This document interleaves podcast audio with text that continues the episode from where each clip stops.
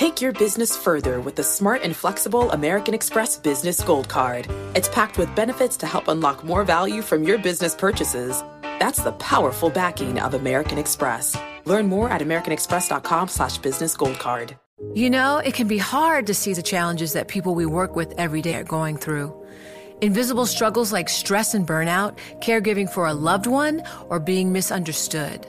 But insight, awareness, and empathy will help us better see the issues they're dealing with. And that can make us and our companies healthier too. I'm Holly Robinson Peete. Join us on The Visibility Gap, a new podcast presented by Cigna Healthcare. Download it wherever you get your podcasts. Collaborate for a greener future at the Bloomberg Green Festival, a groundbreaking celebration of the thinkers, doers, and innovators leading the way. From design and culture to technology, science, and entertainment. Hear from inspirational speakers and immerse yourself in climate solutions. July 10th through 13th in Seattle. Title sponsor Amazon. Official airline Alaska Airlines. Get 20% off using promo code Radio20 at BloombergLive.com slash Green Festival. With the Bloomberg Business of Sports report, I'm Charlie Pellett. A big quarter for Nike, and Colin Kaepernick gets a lot of the credit.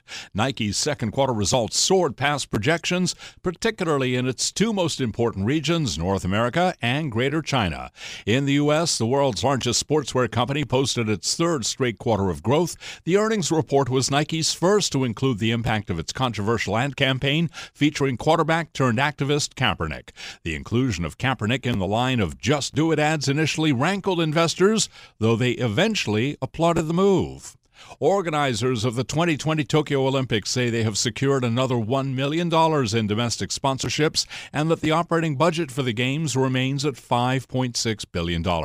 But the total cost of the Olympics, including $7 billion to be spent by the Tokyo metropolitan government and the Japanese government, is 12.6 billion. And that's the Bloomberg Business of Sports report. I'm Charlie Pellett.